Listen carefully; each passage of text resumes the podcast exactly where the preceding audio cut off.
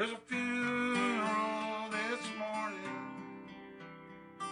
The angels gather round to take one of their number back up to higher ground.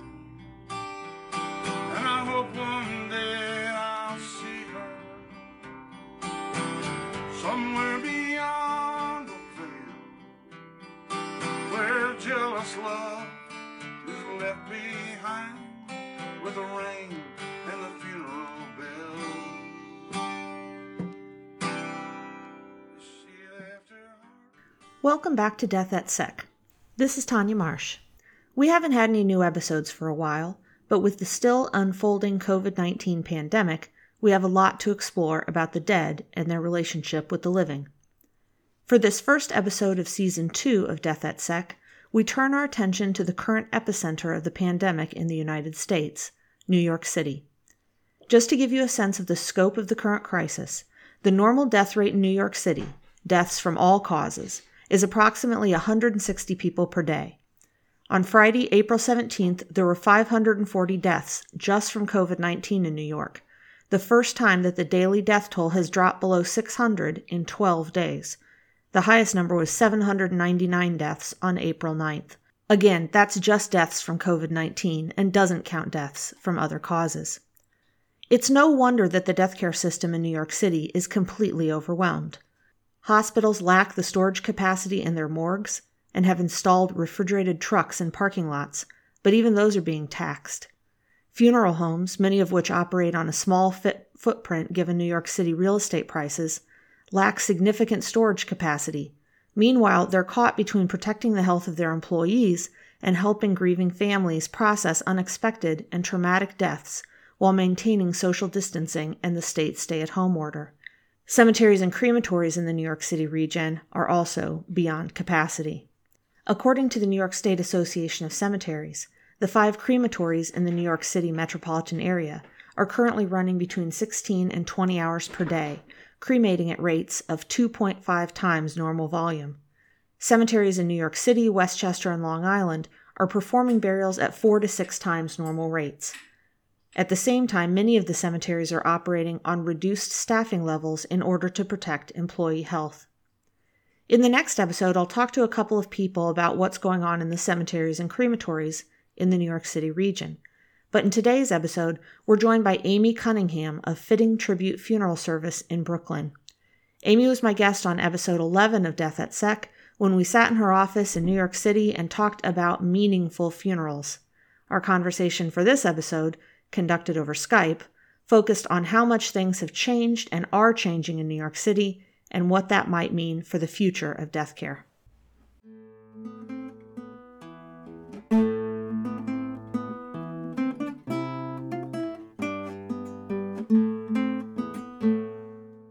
So, Amy, thank you so much uh, for taking the time to talk to me today. I just can't imagine what you're dealing with um, and what other funeral directors in New York are dealing with um, right now. So can you, can we start out by you sort of giving us an idea of what reality is like for a funeral director in New York City right now? Hi, Tanya. Thank you for having me on. The sheer volume of the work today in New York City is causing funeral directors for the first time to uh, send people to another firm. The, especially with the direct cremation, we are unable to manage the long wait times at the crematories. And we have no floor space to responsibly refrigerate those deceased people. Uh, because of the lack of room and space, and the long wait, we're telling folks where we think uh, they might get help. So um, that's been an interesting experience. Uh, last week's issue was that we couldn't be with them to uh, hold their hand, give them a hug, uh, counsel them on uh, memorialization ideas and, uh, uh, and funeral service plans for the future. This week, it seems to be all about managing the phone calls and getting folks who are desperate for help the help they need. So it's more triage than creating meaningful funerals. It is. And I've learned a very interesting thing about crisis management that maybe experts in it could have explained, um, is that whatever you think your problem is in the moment, your problem next week will be beyond your comprehension, mm-hmm. that your mind is unable to contain where you're headed. Um, and you have to really open it up and think as, as imaginatively as you can to even perceive how bad it's going to get. Mm-hmm. And in that way, it's surreal. So what would you say your funeral home's capacity? How many cases can you take on in the course of a week? Or does it depend on what it is that the family needs you to do? Well, I'm a small firm. Right. And I affiliate with an enormous firm. Um, and there are three funeral directors, all sharing uh, housing, office space, uh, refrigerated space. I'm proud of the way we've managed. But in a funeral home, used to perhaps housing ten deceased people a night in our refrigerated space, we now have um, sixty-two uh, deceased people in our care, uh, responsibly um, held in the hallways, all wrapped, if you could visualize this. I mean, to the outsider, it perhaps would look horrifying. Right. But to a funeral director, it's organized chaos that um, uh, you can actually take some pride in. But we are uh, actually using the backs of the banquette uh, seats in our chapels to um, uh, support caskets. So the caskets are on top of the pews uh, in lines. Uh, and all the deceased people, of course, are wrapped in body bags, mostly white ones, but sometimes orange uh, uh, uh, sort of uh, trauma pouches. Um, and uh, the labeling has been going well. Um, and we uh, spread out... Um, I should I, I shouldn't say we, that my colleagues were amazing at what they did overnight by putting uh, tables in the hallways just to hold the paperwork uh, in rows, and uh, uh, they're managing that uh, amazingly well, and everybody's labeled and tagged, and um, we're going back into the permits and faxing each other all our paperwork on the telephone with the medical examiner hourly, to make sure that the deceased person we're seeking is there and hasn't been moved to a refrigerated space or a trailer or uh, another warehouse, which the medical examiner set up just last week. Okay, so you just said a lot of things that I want to follow up on. So let me try. Let me try to um, uh, keep them in some sort of order. So let, let's talk about the process, because I know when we talked a year ago for episode eleven of Death at Sec, a lot of your clients were contemplating death, right? Or, or you were talking to families, or you're talking to um, the soon-to-be deceased themselves. But there was time for planning, right? Mm-hmm. Um, and uh, this is sort of defined by lack of time for planning, right? I mean, this is a crisis and it's immediate, and uh, et cetera. In the in the regular world, um, most of your cases either, uh, my recollection is, people would either die at home or they die in a hospital, and you would go and you'd be able to um, have some sort of ritual surrounding the removal, right? Thoughtful, mm-hmm. Uh, mm-hmm. you know, taking time. Um, et cetera, family members sometimes being there, um, and then being able to, uh, in a sort of calm, measured way, sort of take the remains out and move on with the process. Can you compare that to what you're dealing with now? Where are the bodies coming from, and what is your relationship with them, and what's the removal process like? You just mentioned medical examiners. We, we didn't talk too much about medical examiners a year ago. Right, right. They're um, very important in every interaction now. Well, the golden days of anointing deceased people with essential oils and lighting candles and having services in the home with families uh, ar- around the wrapping of their loved one in a burial shroud, um, that seems to be uh, a, a distant, uh, a dreamy landscape to me in this moment. Um, all interactions uh, with families are on the phone uh, through Zoom or Skype uh, or mostly just speakerphone on the cell. And uh, we're texting a lot uh, with family members to get quick decisions made. Mm-hmm. Uh, uh, folks are uh, uh, phoning usually after the death has occurred. I'm not hearing from too many people. Of course, they're not even allowed to be in the hospital with their uh, COVID nineteen um, uh, uh, suffering relative. And um, so uh, that was two or three weeks ago. We were all upset about the idea of people dying on their own in hospitals separated from family. Right. And I actually had time to write about it and repackage my blog and do some deep thinking about what that meant. We're in a different phase even than that now, where we're um, talking about funerals where families can't be present at all, direct cremations and direct uh, burials. Uh, where um, we're offering families the opportunity uh, to view uh, the lowering of the casket into the grave by cell phone. Um, wow. uh, c- cemetery policy, by the way, Tanya, since you're interest- you're an expert in the law, um, seems to vary quite a bit uh, according to the needs of the grave workers and the cemetery's preferences. Some cemeteries are allowing one family member to come to the funeral service. Um, No flowers at all, and uh, we have to step away from the grave when the grave workers uh, approach the grave to lower the casket. Mm-hmm. So we can't even be anywhere near the the personnel. I, I go into the cemetery office to manage the paperwork with a pen wrapped in a Clorox wipe and a mask, and uh, I didn't have access to proper mortuary goggles, so um, my son's uh, squash goggles are working well. Had a fleeting moment where he was taking squash lessons for about six weeks. So those are around. Oh my gosh. Um, anyway, um, uh, with cremations, that's really become the issue. When you think about um, a crematory, it might have three to five retorts. Those are the chambers where a cremation takes place. Those uh, miraculous machines, you know, that are uh, modern now and computerized and set according to the body uh, size uh, and the um, number of cremations that have taken place that day. Those those delicate machines can only um, manage so many cremations a day. Right. Greenwood uh, is actually down one retort right now.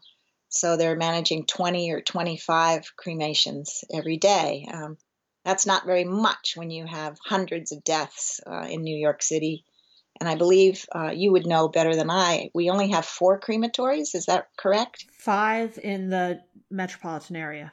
Yeah. And the, according to the New York State Association of Cemeteries, they're running sixteen to twenty hours a day right now. Yes. And their volume is two and a half times normal, which actually seems low. Because um, their burial rate is four to six times normal. So I wonder if because they're so backed up at the crematories, more people are opting for burial.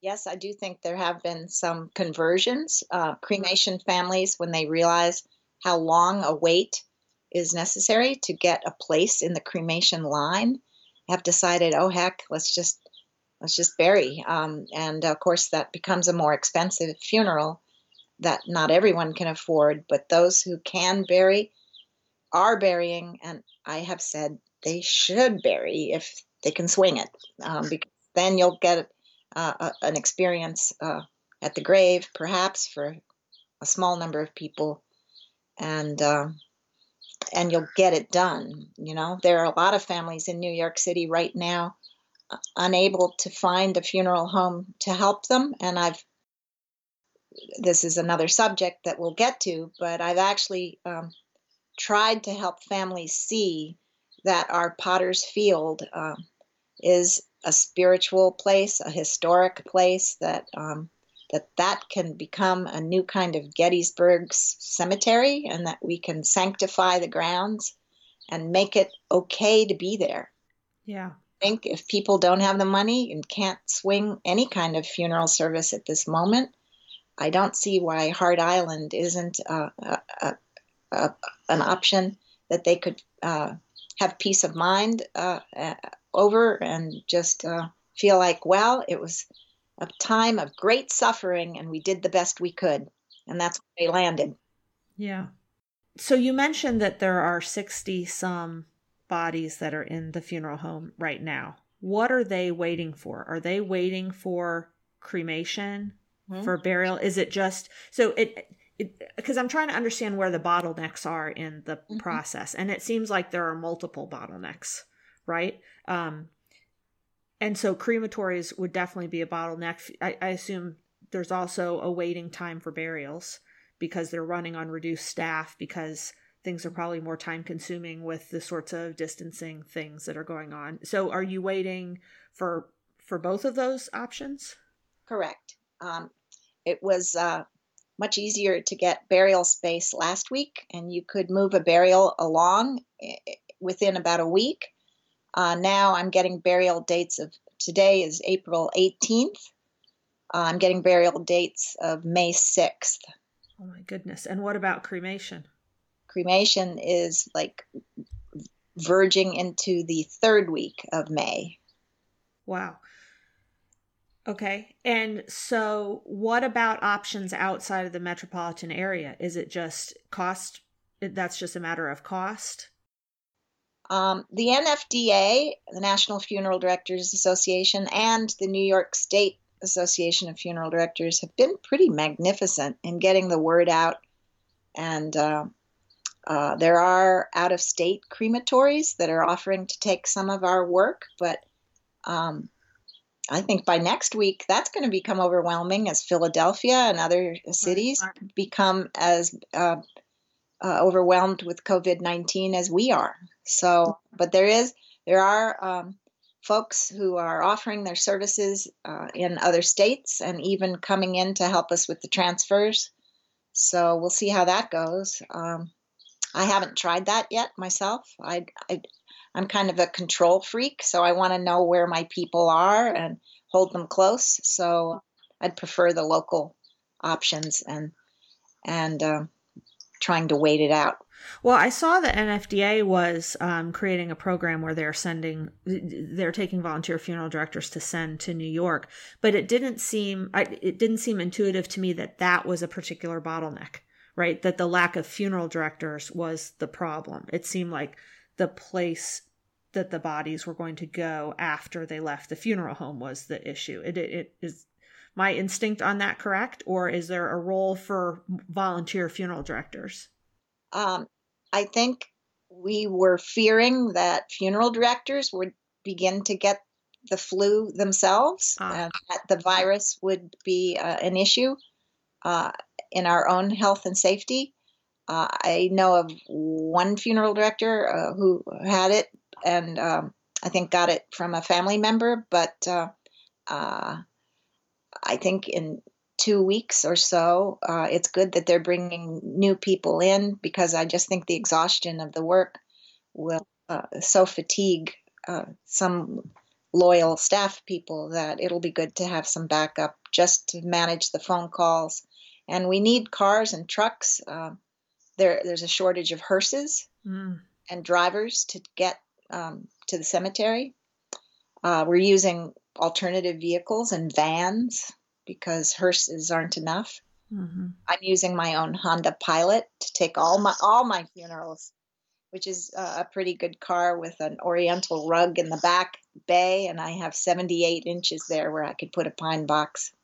So that's my deal. Do you have the sense that funeral directors are embalming more bodies just to keep them for, because they lack refrigerator capacity, et cetera? In our um, Tuesday one p.m. phone call with the Deputy Chief Medical Examiner of New York two weeks ago, it was suggested that we embalm more so that we could hold more deceased people in our chapels. Mm-hmm. Um, that lasted about five days because the embalmers quickly became overwhelmed and began to u- refuse work. It just manage their own caseloads. And is there also concern that in the process of embalming makes the death care workers more susceptible to infection? nobody's mentioned that. Oh, okay. It's an interesting point that I don't, I don't think they're thinking that way. Interesting. Okay. Are they wearing P P E? Yes. Yes, people are well suited up, and um, I uh, the N ninety-fives were uh, held uh, by some funeral homes and ordered in advance. So we were we are okay on our masks. We are running out of uh, the bags uh, to put deceased people in. Mm. It would be good to get better science. I am a participant in a couple of Facebook chat groups, and there are a lot of embalmers on them.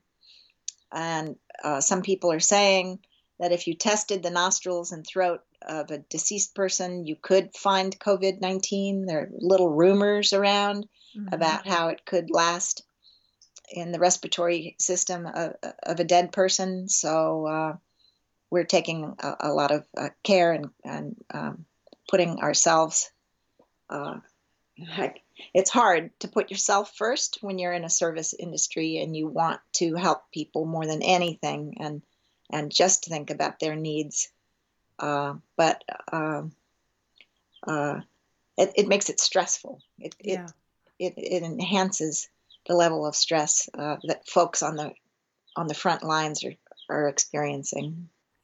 Can we, go, uh, I want to go back to the removal process for just a second. So you're not even going in, to, are, are you dealing with hospitals? Or are you dealing with the medical examiner? Where, where are, are, if a person dies in the hospital mm-hmm. and people are dying of other things too, right? They're not all dying of COVID in New York City. So, uh, but, but maybe it makes more sense for everybody in the system to treat, uh, remains like they could be infected, right? So are you dealing directly with the hospitals? Are you dealing with medical examiners? How are remains getting released to you? Uh, always. Um, you have to remember that sometimes um, uh, COVID nineteen uh, uh, it gives people the impression that they're feeling a little bit better uh, about forty-eight hours before they die. Um, oh, really? The saddest thing I've heard uh, in virus narratives is that uh, some elderly people think they've beaten it and they're feeling better, and then it just comes into the lungs and overwhelms. So uh, we're managing, and this is, has been a real problem, uh, a lot of deaths at home. Mm-hmm. It's easing up, it's leveling off. But ten days ago, deaths in the home were up six to ten times the normal rate. So people were dying uh, in their own beds, in their own homes, and relatives were really hamstrung, uh, trying to get, uh, first they would appropriately call nine one one. Mm-hmm. The overwhelmed New York City medics would come in and pronounce the death. And, and then uh, the medical examiner was encouraging funeral directors to claim.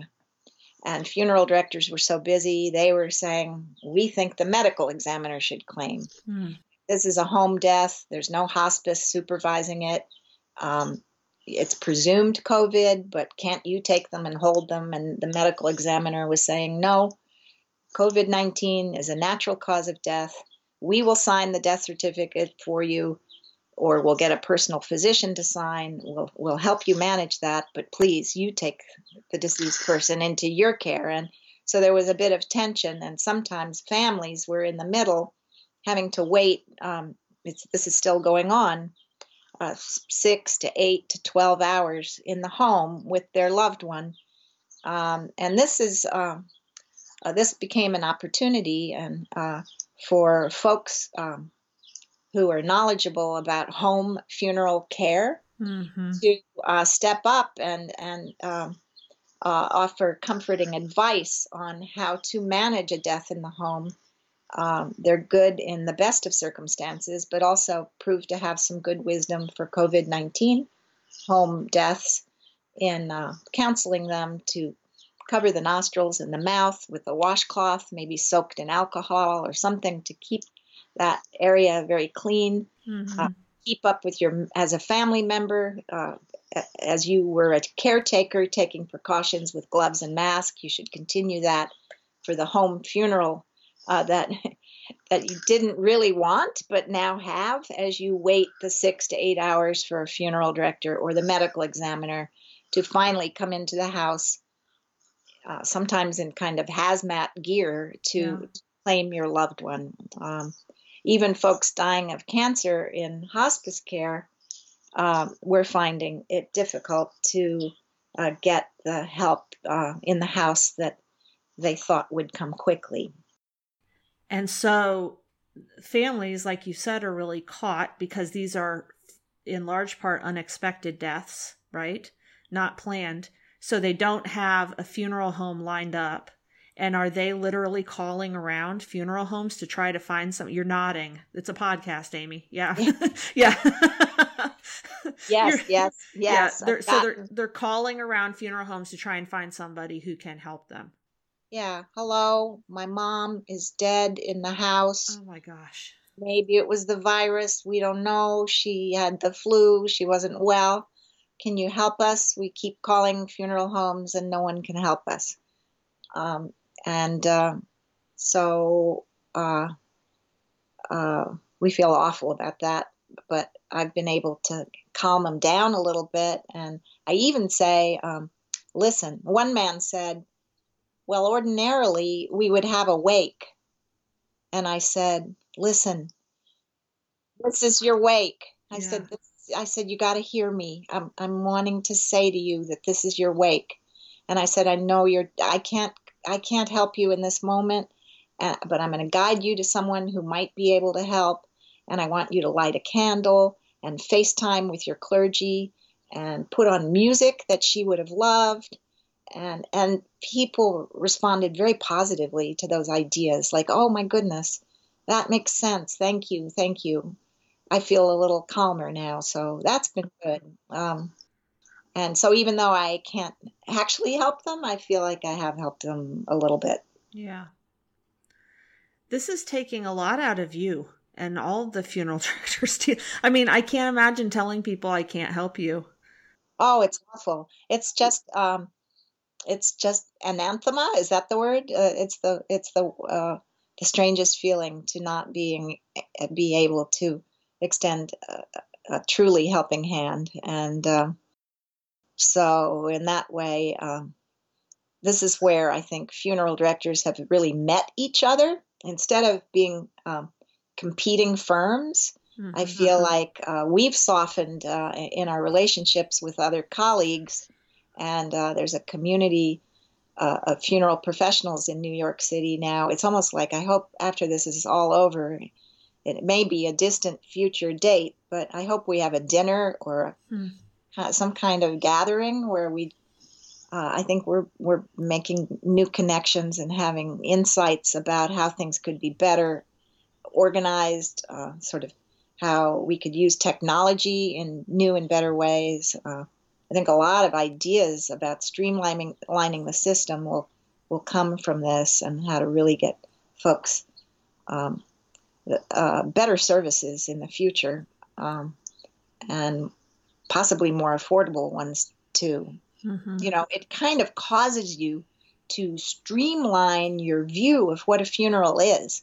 You know, the first layer for me, I was into flowers and ceremony and music and all of that. And one layer at a time has fallen off my services, mm-hmm. and it caused me to get to the bare essence of, of what we're doing, which is why my most authentic offering to the people who call me today is I can say to them, listen, I have pine caskets. I have two of them in my living room and one in my car right now.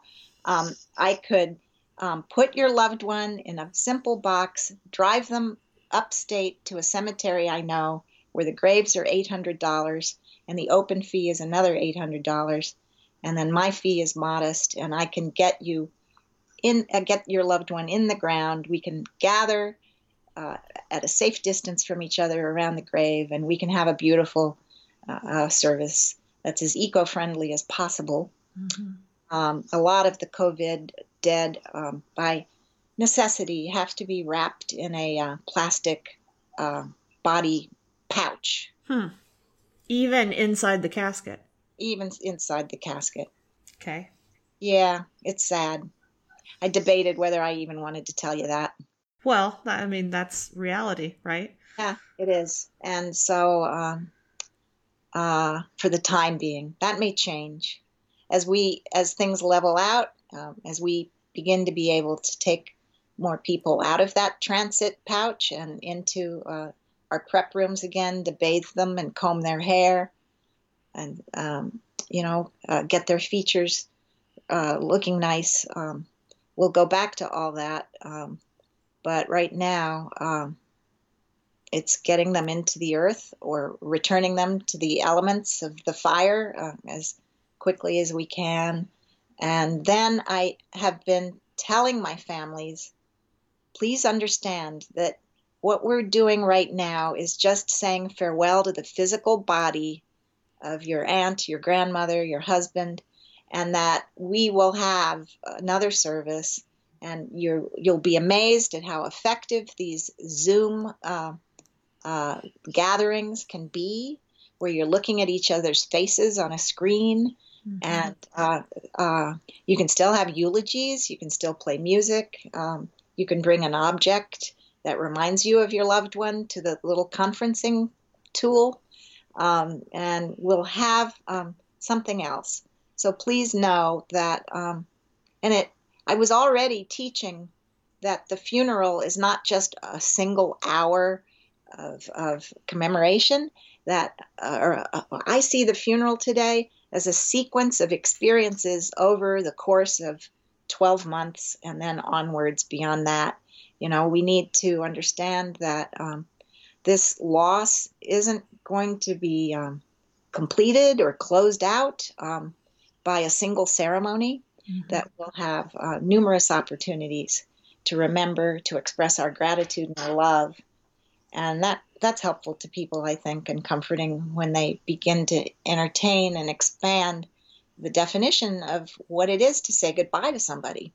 Well, I think the most difficult things about all this is that it's really um, the immediacy of the number of deaths is forcing us to think about Uh, the public health aspects of we need to have disposition of the dead versus funeral, grieving, ritual, et cetera. Right?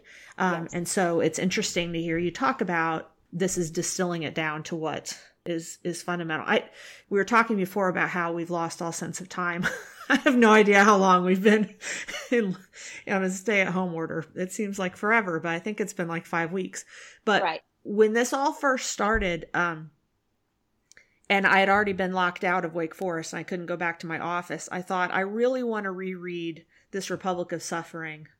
Um, yes, I ordered it. Yes, I couldn't find my copy. I, could, I had to order a second copy because, yes. yeah, I had to order a second copy because, um, you know, from the outset, it see, I was trying to think of another time in American history when we've had something that so challenges people's death rituals. And I don't think there's been anything since the Civil War. I mean, you know, certainly World War One, World War Two, and you had lots of people, you know, in Vietnam, Korea, you had people dying overseas. Um, that wasn't on the scale that the Civil War was in terms of, you know, the population. And, you know, even nine eleven, that was a single event. I and I know you weren't a funeral director during nine eleven. Have you talked to other funeral directors? Are they seeing any sorts of parallels to what they had to deal with then? I mean, one of the realities was there weren't bodies, right? right. So there was a whole different um, problem. But in terms of people didn't get to have funerals in the way that they had expected. Yes, that was the most recent milestone uh prior to this one, uh, where funeral directors felt that there was a shift in the, and prior to that, it was the days of AIDS, right? Uh, when men were dying in the prime of their lives and women, um, and saying, we don't want funerals in a funeral home. We want them in parks and theaters. So each of these calamities have sort of, um, had their own epiphanies arising that were influential, uh, with funeral service. Uh, you're right, nine eleven, we didn't have bodies, so they, they had uh, new kinds of memorials and even um, uh, different kinds of ways to, to honor uh, parts of the body that they did find. And um, right.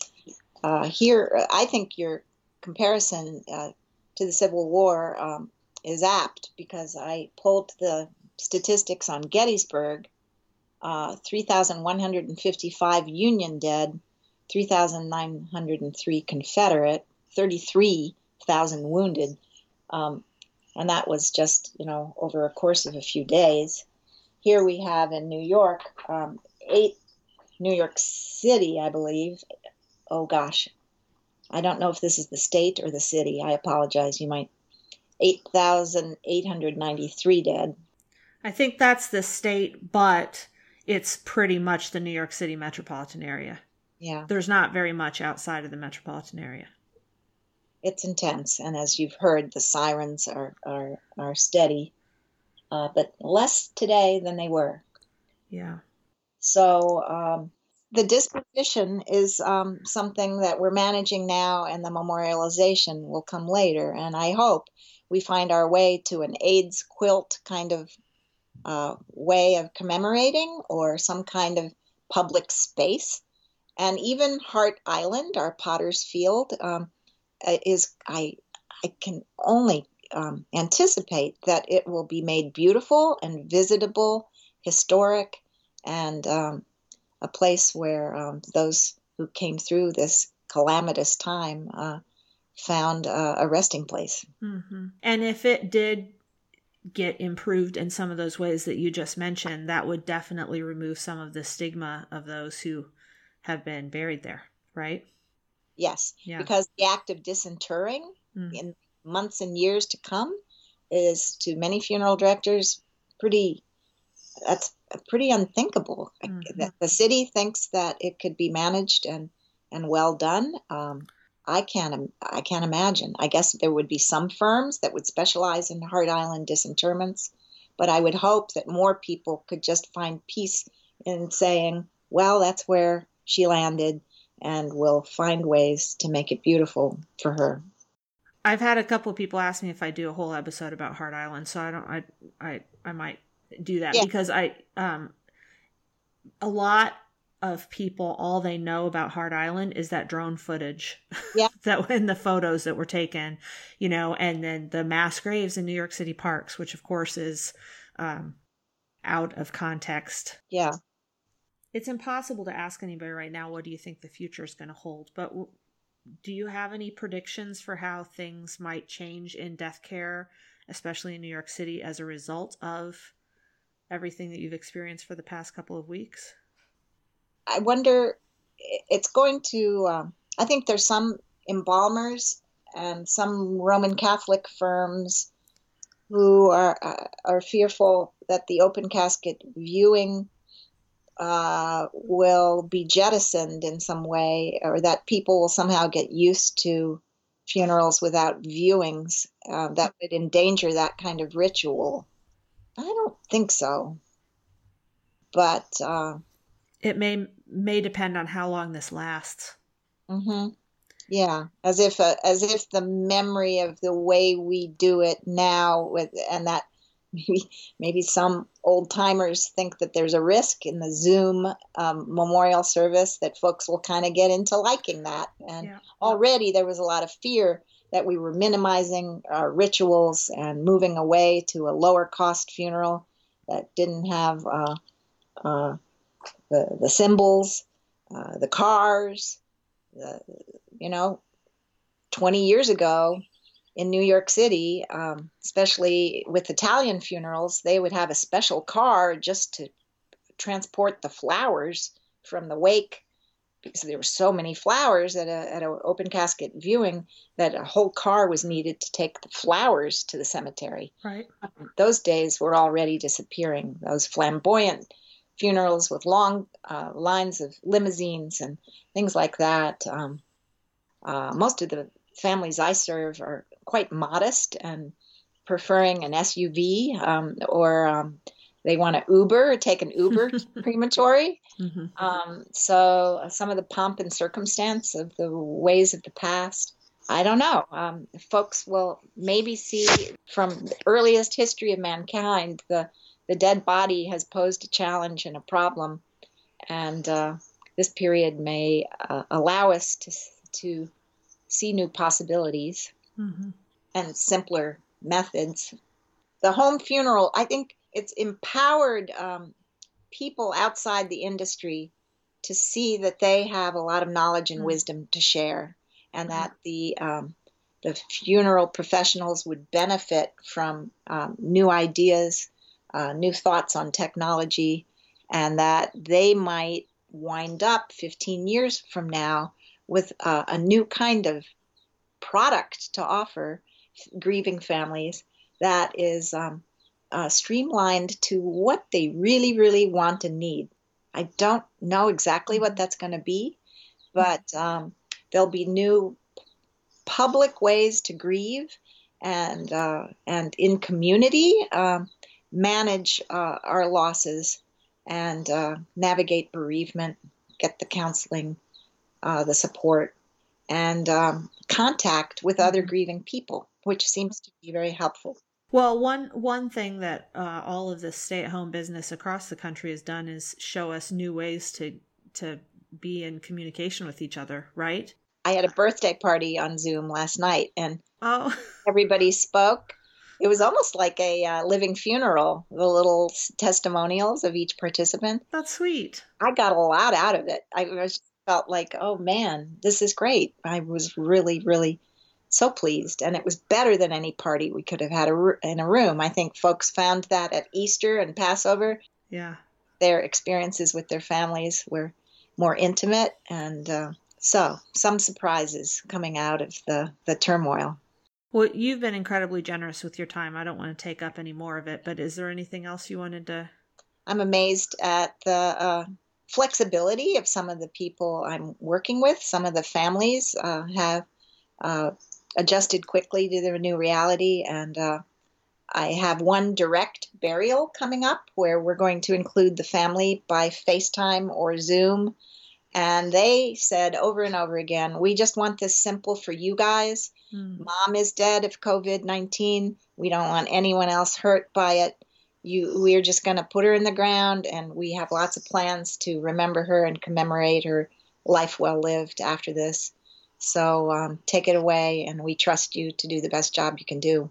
That's great. Yeah, it was very moving to have that conversation with them. Thank you for uh, calming me down and giving me a moment of FaceTime with you. It's always nice. That's wonderful to see you. I'll keep you posted on other things and other ideas as I have them. All right.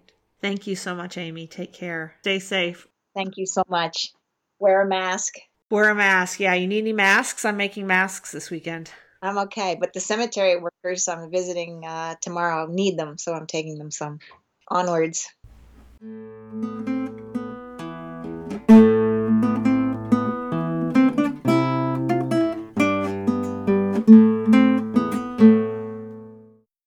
I spoke with Amy further offline, and she wanted me to add that elements of the funeral traditions that had been in place two months ago have been discarded in layers as a result of the pandemic. In our conversation, we discussed the early losses of shrouding and bathing and the loss of in-person funeral planning meetings and arrangements. But Amy wanted to add that large gatherings, of course, are on hold. At first, they tried to keep funerals small, but then quickly that became unsustainable, and now there are no gatherings at crematories and funeral homes. Given that chapels and other formerly public spaces and funeral homes are being used for temporary storage of the dead, this isn't too surprising. They tried outdoor carport viewings to give close family members an opportunity to see the deceased, a short identification with the body pouch unzipped, but that too has been abandoned as they try to manage what she called their enormous call volume.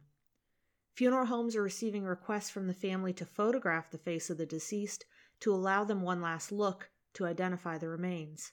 Funeral directors are trying to honor this request, but it's difficult. Amy said that many funeral directors, understandably, don't want to open the body bags even once inside the funeral home. Remains are not being washed or dressed. As she mentioned in our conversation, they are being placed, body bag and all, into the casket before burial. As we discussed in our conversation, this crisis is really forcing those in death care services to help families find what is really important in terms of saying goodbye. As Amy put it, what the crisis may reveal is that losing touches like flowers and fabric are, in the end, not such devastating edits to what the farewell to the physical body was becoming. Our hearts are breaking too, Amy told me. We definitely hate all of this. I want to thank Amy Cunningham again for joining me to kick off the second season of Death at Sec and provide us with a real window into the reality that funeral directors are facing in New York City. You may have noticed that new music introduced the podcast. That's my friend David Childers, whose music can be found on Ramser Records, singing his song Heart and My Soul on a recent Facebook Live concert. If you're on Facebook, definitely check him out. We don't know how quickly life will return to normal or even a new normal, but I'll try in this season of Death at Sec to bring folks in to discuss some of the ways that the relationship between the living and the dead is changing in the course of this pandemic. Stay home, be well. Thank you for listening.